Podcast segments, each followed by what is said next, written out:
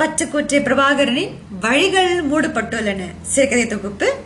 இன்று சிறுகதையின் தலைப்பு வலி. நீலகிரி மலையின் தொப்புளான குன்னூர். அந்த கிறிஸ்தவ கான்வென்ட்டில் ஹாஸ்டல் கட்டிடத்தின் மேலுரையாக படுத்திருந்த பனிப்புகை கரைய தொடங்கியது.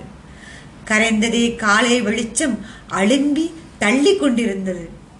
ஹாலில் பொதுவாயிருந்த அலங்காரம் அலாரம் உறுத்ததாத ஒளியை சிந்தியதும் வரிசையாக தனித்தனி கட்டில்களில் உறங்கின பிள்ளைகள் விழித்து கொண்டார்கள். சிஸ்டர் சொல்லிக் கொடுத்தபடி இந்த தினத்தை ஒரு இனிய தினமாக அமைத்து கொடுப்பீர் கர்த்தரே என்று மனதில் சொல்லிக்கொண்டு இறங்கி போர்வைகளை ஒழுங்காக மடித்தார்கள்.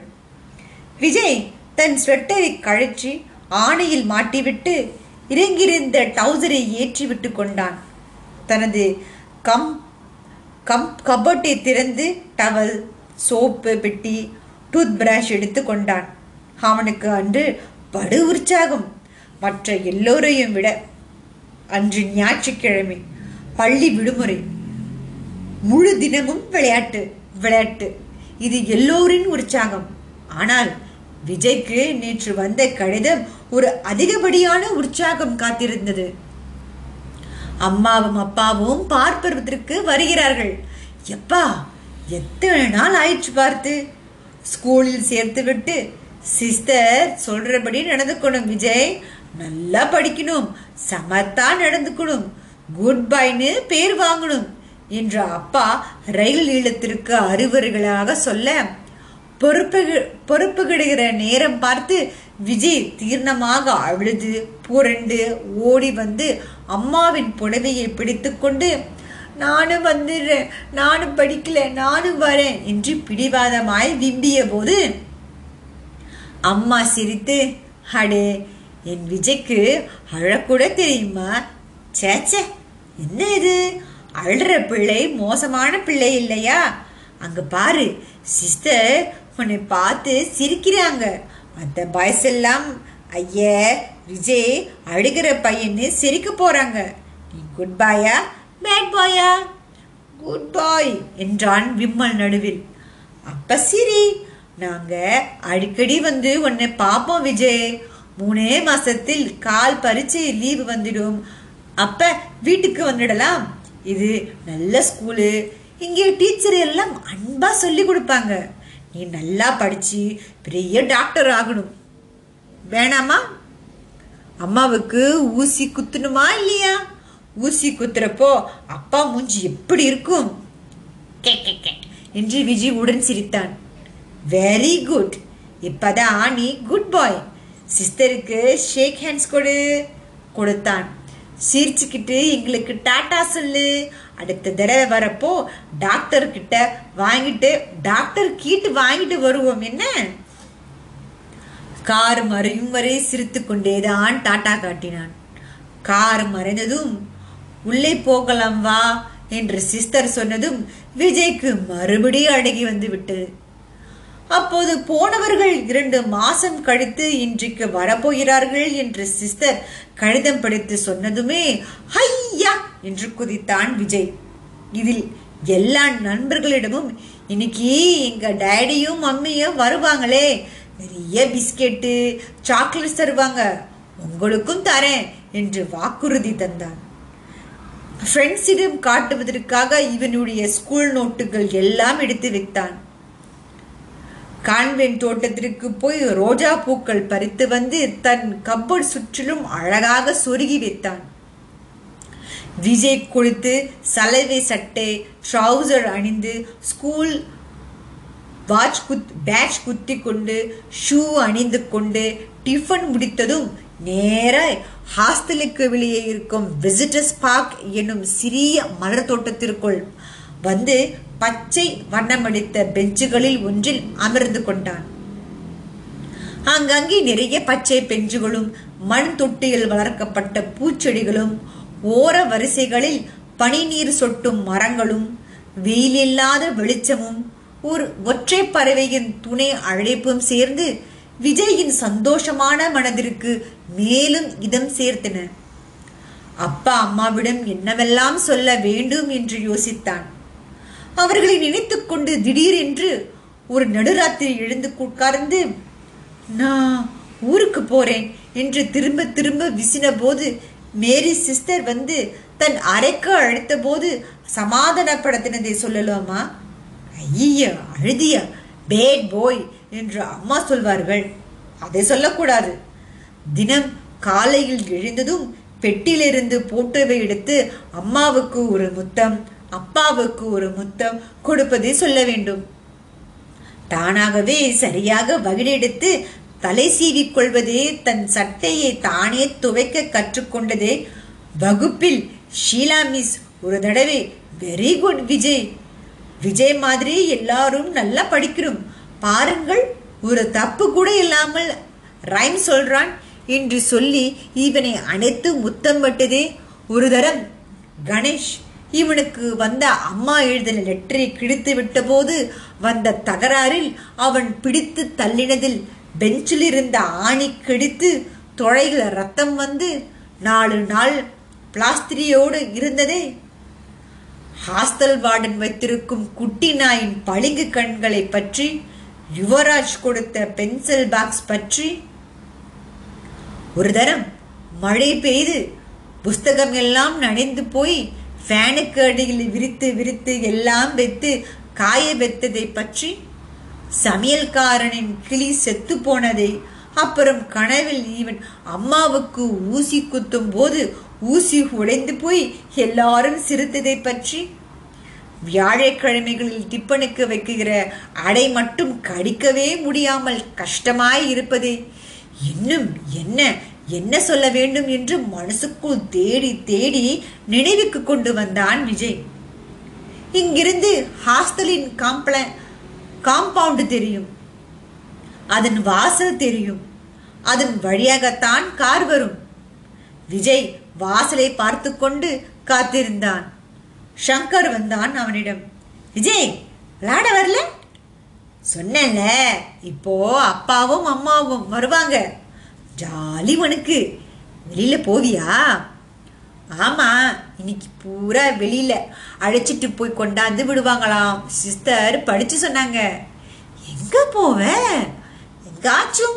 புது ஸ்வெட்டர் வாங்கி தருவாங்களே. ஐ அப்புறம்? ஐஸ்கிரீம் வாங்கி தருவாங்க. ரெண்டு கையிலையும் ரெண்டு. எனக்குடா எப்படி எடுத்துட்டு வருது? எனக்கு பிடிச்ச கேக்கு வாங்கிட்டு வருவாங்க. அப்புறம் டாக் டாக்டர் கிட் வாங்கிட்டு வருவாங்க. எனக்கு விளையாட தருவியா? நீ கணேசனோட சேர்ந்துக்கிட்டு டூவிடுறிய இல்லை இனிமே விட மாட்டேன் தரேன். உன் அப்பா அம்மா எப்போ வருவாங்க? மண்டு மண்டு. அவங்க சிங்கப்பூர்லலாம் இருக்கிறாங்க. அப்போ வரவே மாட்டாங்களா? வருவாங்க. எப்போ? தெரியல. உங்கள் வீட்டில் கார் இருக்குல்ல? ஆமாம் பெரிய காரு. உள்ளே தலையாட்டிக்கிட்டு ஒரு நாய் பொம்மை இருக்கு. காரும் வரும் உனக்கு காமிக்கிறேன். காலில் தான் அவங்களோட வெளியில் போவியா? ஆமாம் என்னையும் அழிச்சிக்கிட்டு போறியா? சிஸ்டர் திட்டுவாங்க. ஆமா வேணாம் நீ மட்டும் போ. கேக் எனக்கு தரணும். கண்டிப்பா தருவேன். நான் பாலு கணேஷ் எல்லாம் விளையாட போறோம். அவங்க வந்ததும் என்னை கூப்பிடுறியா? சரி. சங்கர் ஓடி போனான். கையை கன்னத்துக்கு அடியில் முட்டு கொடுத்து வாசலே பார்த்து கொண்டிருந்த விஜயின் தோளில் ஒரு மென்மையான கரம் படிய திரும்பி பார்த்து எழுந்து நின்றான் மேரி சிஸ்டர். என்ன விஜய். எல்லாரும் விளையாடிக்கிட்டு இருக்கிறாங்க. நீ ஏன் இங்கே உட்கார்ந்துருக்க? டேடியும் மம்மியும் வருவாங்க தானே. ஆமாம் அதுக்காக லெட்டரில் எத்தனை மணிக்கு வரோம்னு எழுதலையே. நீ போய் விளையாடு. இல்லைனா ஹோம்ஒர்க் செய். அவங்க வந்ததும் வாட்ச்மேன் வந்து கூப்பிடுவான். தயக்கமாக நின்று கொண்டிருந்தான் விஜய். போப்பா இங்கேயே உட்காருந்தா வந்துடுவாங்களா? வரப்ப தான் வருவாங்க. மெதுவாக நடந்து சென்ற விஜய் திரும்பி பார்த்தான். மேரி சிஸ்டர் அவர்களின் குவார்ட்டர்ஸ் குவார்ட்டர்ஸ் பக்கம் சென்று மறைந்ததும் அவசரமாக ஓடி வந்து அதே பெஞ்சில் அமர்ந்து கொண்டு வாசலை பார்த்தான். ஒரு கார் உள்ளே நுழைவதைக் கண்டு குதூகலித்தான். கிட்ட வந்ததும் அது வேறு கார் வேறு மனிதர்கள் என்பதை அறிந்து மறுபடி கேட்டே பார்த்தான். வந்து நின்ற காரில் இருந்து இறங்கின அந்த பெண்ணும் அவரும் சிஸ்டர் விசிட்டர்ஸ் பார்க் உள்ளே வந்து ஒரு பெஞ்சில் அமர்ந்து கொள்ள டிரைவர் ஹாஸ்டல் கட்டிடத்திற்குள் போனான். கொஞ்ச நேரத்தில் குமாரசாமி ஓடியே வந்து விட்டான். அடடே நம்ம குமாரசாமியின் அம்மா அப்பாவா இவங்க? என்று நினைத்து கொண்டான் விஜய். குமாரசாமி அவர்களை அடைந்ததும் அவன் அப்பா அவனை தூக்கி அப்படியே அந்தரத்தில் ஒரு சுற்றி சுற்றி தன்னோடு அணைத்து கொண்டார். அம்மா அவனை அவளிடமிருந்து பிடுங்கிக் கொண்டு இரண்டு கன்னத்திலையும் நெற்றியிலும் மாறி மாறி முத்தமிட்டார்கள். அவனை நடுவில் உட்கார வைத்து இருவரும் நிறைய பேசினார்கள். குமாரசாமி கையை காலை ஆட்டி என்னவோ சொன்னான். வார்த்தைக்கு வார்த்தை அவன் கன்னத்தில் முத்தம் விடுத்து தன் உதட்டில் ஒட்டி கொண்டாள் அம்மா. அப்பா தன் கைப்பையின் ஜீப் எடுத்து ஒரு ரெடிமேட் ட்ரெஸ் எடுத்து பட்டன் அழித்து அங்கேயே அந்த புதிய ட்ரெஸ்ஸை மாட்டி விட்டார் குமாரசாமி அந்த புதிய உடையோடு விஜயிடம் விஜயிடம் ஓடி வந்தான். நல்லா இருக்கடா ஜோரா இருக்கு. உங்க அப்பாவா? ஆமா சிஸ்டர் கிட்ட சொல்லிட்டு அவங்களோடு போறேன். நானும் போவேன். இப்ப வந்துடுவீங்க காரு. நீ எங்க போற? ஊட்டியா?